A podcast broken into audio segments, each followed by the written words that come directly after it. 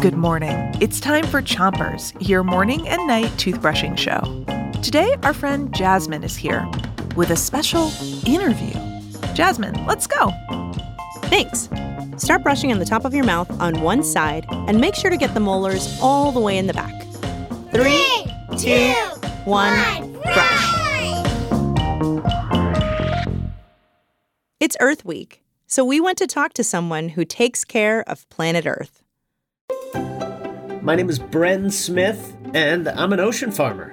And what's an ocean farmer? Yeah, it's kind of weird, right? This idea of farming the ocean. If you've ever gone out and visited your local farm and you just seen fields of lettuce, tomatoes, corn, that's what I do, but I do it underwater. Switch to the other side of the top of your mouth. And don't brush too hard.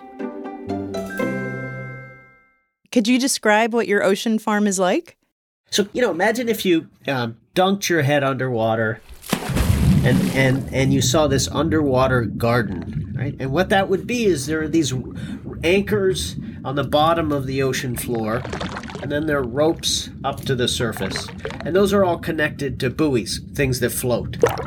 And from those ropes, we grow kelp, and then next to that, mussels or scallops. And then down on the sea floor, oysters in cages, and then clams down in the mud. Switch to the bottom of your mouth.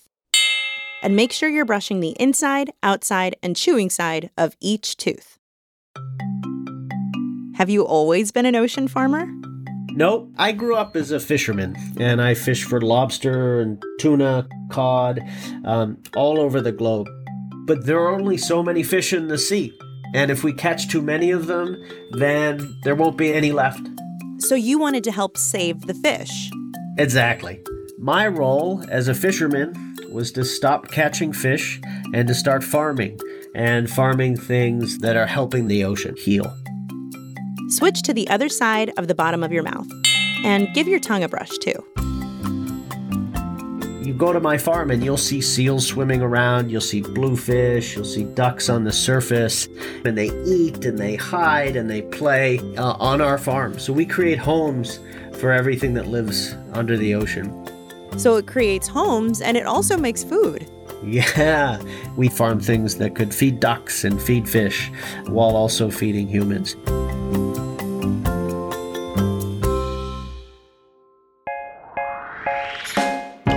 You're all done brushing this morning. Come back tonight to learn more about ocean farming. Until then, three, two, one, spit. Chompers is a production of Gimlet Media.